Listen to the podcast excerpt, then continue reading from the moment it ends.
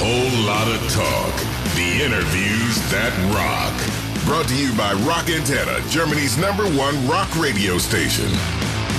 So I'm sitting here next to Bad Wolves, John and Tommy. Hi. Hello. Hi. Hi. How are you? Good. Great. Greater. Better. Best. Ever. Ever. Oh my god. nice. Okay, so um, you quickly became internationally known. So how is that for you? uh, I don't know. It was, uh, it's a weird question. I, I think it ta- it took us a little while to catch up to understanding how much of a widespread release uh, Zombie was, and then following it up with all these tours. And we've been touring like straight for how long? I don't know, quite a while, but I feel. I've been asked this question before. I felt I felt lucky. I felt grateful, um, and also exhausted.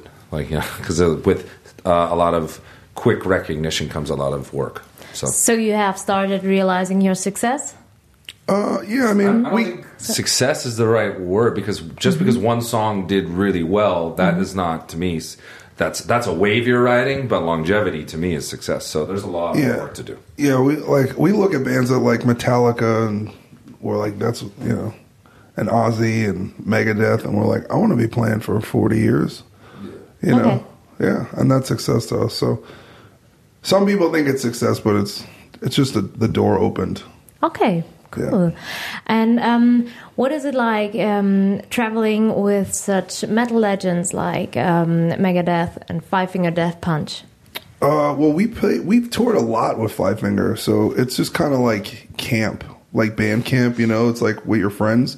But I think that with Megadeth, I think everybody, all everyone in the band was have have gone to see Megadeth as as kids, and we're we had all the records. And John's a huge Megadeth fan. I'm I'll let you talk on that one. Yeah, I feel like with Five Finger, they're more like our friends. But you know, like when I'm in catering and Dave Mustaine walks in, I'm like, holy shit, there's Dave Mustaine. Like, and my, my brain goes back to like listening and thinking about if this moment existed when I was a kid, like you know that kind of stuff. I don't feel that way when um, Chris Kael walks into you know catering. You know, I'm like, what up, homie? You know, um, there's this uh, idolization there. Not to say I don't respect and idolize, you know, Five Finger, but it's a bit different because Yeah, I wasn't in my bedroom listening. Yeah, yeah, I wasn't in my bedroom. um, Five Finger didn't exist then, you know. So, Well, we were also we were in other bands that toured with Five Finger before they were famous. So like we've all known each other for a long time. So it's just like Oh, that's cool. It's been cool to watch them blow up. You're like, oh shit, like oh wow, it's cool. Yeah, Ah, that's but- cool, yeah. Yeah, Cool. And how's the tour going so far? it's pretty sick. It's like I don't know.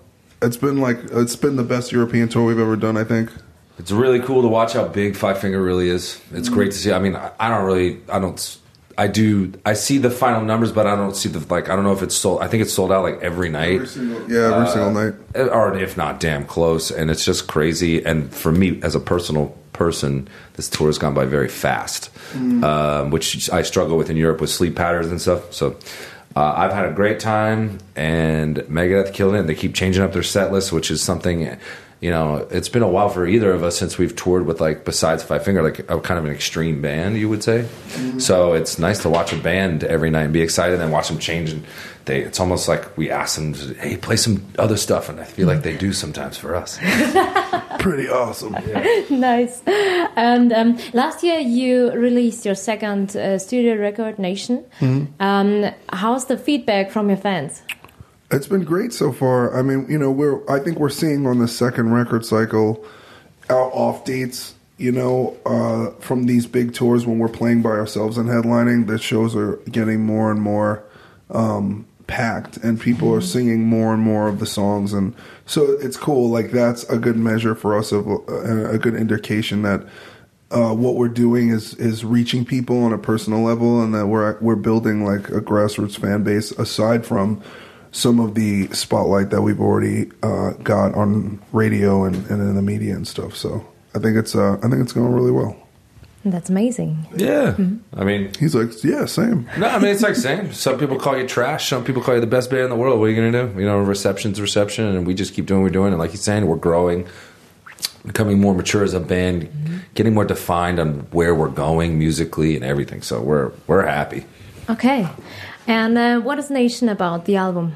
Nation, well, basically, like what nation means to me is what happened to us as far as a fan, our fan base, you know, and we use the the the artwork on the album is like the the woman has a big wolf tattoo on her stomach, and when we came out in 2018, after a while, we started getting like hundreds of messages on social media people sending us pictures of our wolf logo. They tattooed it on them.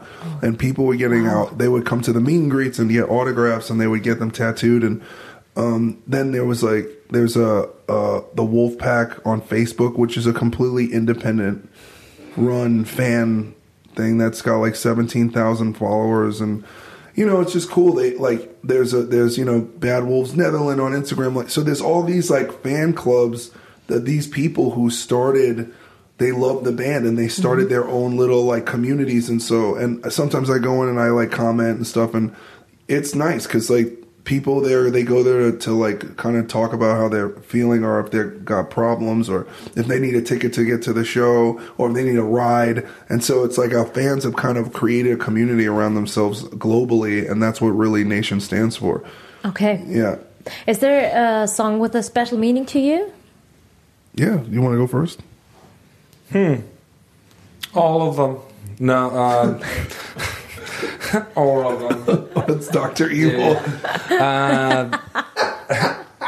For me, sometimes it just varies on kind of. Uh, I really like back in the days. I really like I'll be there. I feel like I'll be there. It just has a real good mix of everything we do. Um, it's one of the it's- best live songs from the new record. too. Special meaning is kind of like the wrong word, but just proud of. You know. Okay. Um, I really, I'm proud of Heaven So Heartless. It seems like nobody else really seems to care about that song, which makes me like it more because I believed in it so much. But it's not. It just doesn't seem to stick out of the record for many people. But for me, I still just love it. You know, stuff like that. Just more proud. okay. Yeah. Uh, my favorite songs on the record are probably uh, No Messiah and Sober. Uh, you know, we just dropped a video for Sober, and it's like we work with Nick Patterson, who also did the Wrong Side of Heaven music video, and it's it was a very personal uh, song to me about not just only like my journey as someone in recovery from alcohol and drug addiction, but it also tells the story of the families involved, of people who you know, because I also have family members and loved ones who. Um, you know, and friends who I've, who I've lost uh, over the years from drug and alcohol addiction. So uh, I think that you know, "Sober" was a song that was meant to kind of tell us the bigger story um, and all aspects of of what addiction and alcoholism does to the family. And I think we really accomplished that. And so it's a really touching video, and it's a very simple song.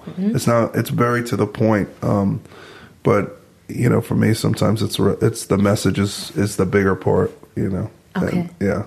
And who, who I would also say on that song, Sober, I got more messages from old friends, uh, people I hadn't talked to in a while, where they had, you know, struggled with addiction and stuff like that.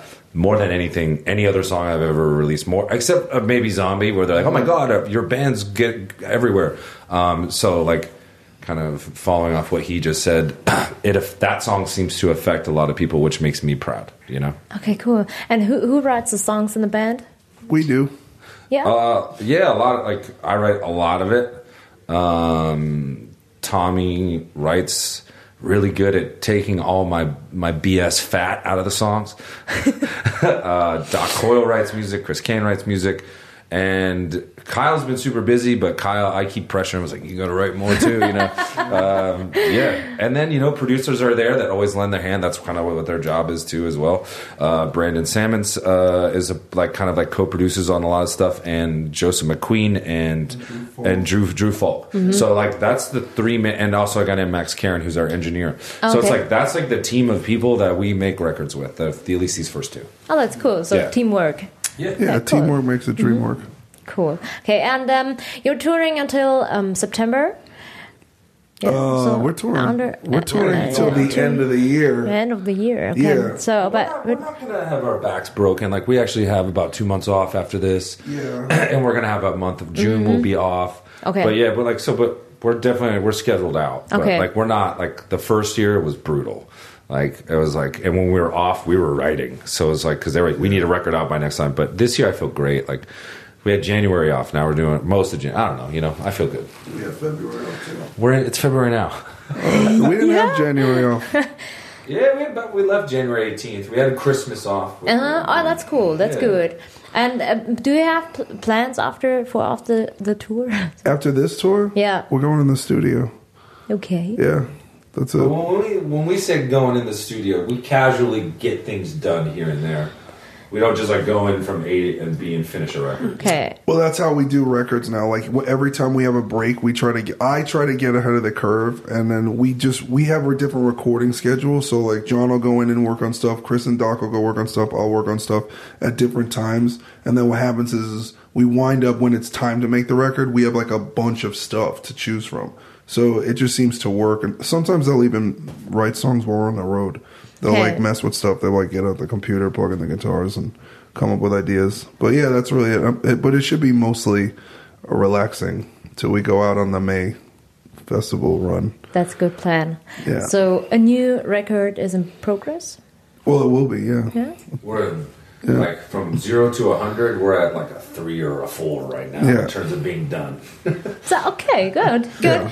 And um, last question: What does the future of Bad Wolves? The future, future of for was hold? yeah. Okay. Sorry. Uh, well, I mean, yeah, like we said, we're gonna get off this thing, take a little break, work on some tunes. Then we have uh, a co-headlining tour in May in the states, and we're gonna be doing a bunch of festivals. We're gonna get to play a festival with Metallica, which means I might get to watch Metallica again, which is always one of my favorite things to do. Um, then this summer we have a we're going on tour with Disturbed and Staind in the U.S. for eight weeks. And then there's talk about us going to Australia, and then there's also talks about us coming back here on a co-headliner in November, December. So it's looking like we are going to be back in Germany and throughout Europe and the UK for the holiday time. nice. Mm-hmm. Mm-hmm. We know the same information. and then write some music in between all those little jammer shows we got. That's cool. it, Yeah. So I wish you all the best. Thank you very much for Thank your time. you. Thanks for having us. All right, awesome. Whole lot of talk. The interviews that rock. Subscribe to our channel for more rockin' podcasts.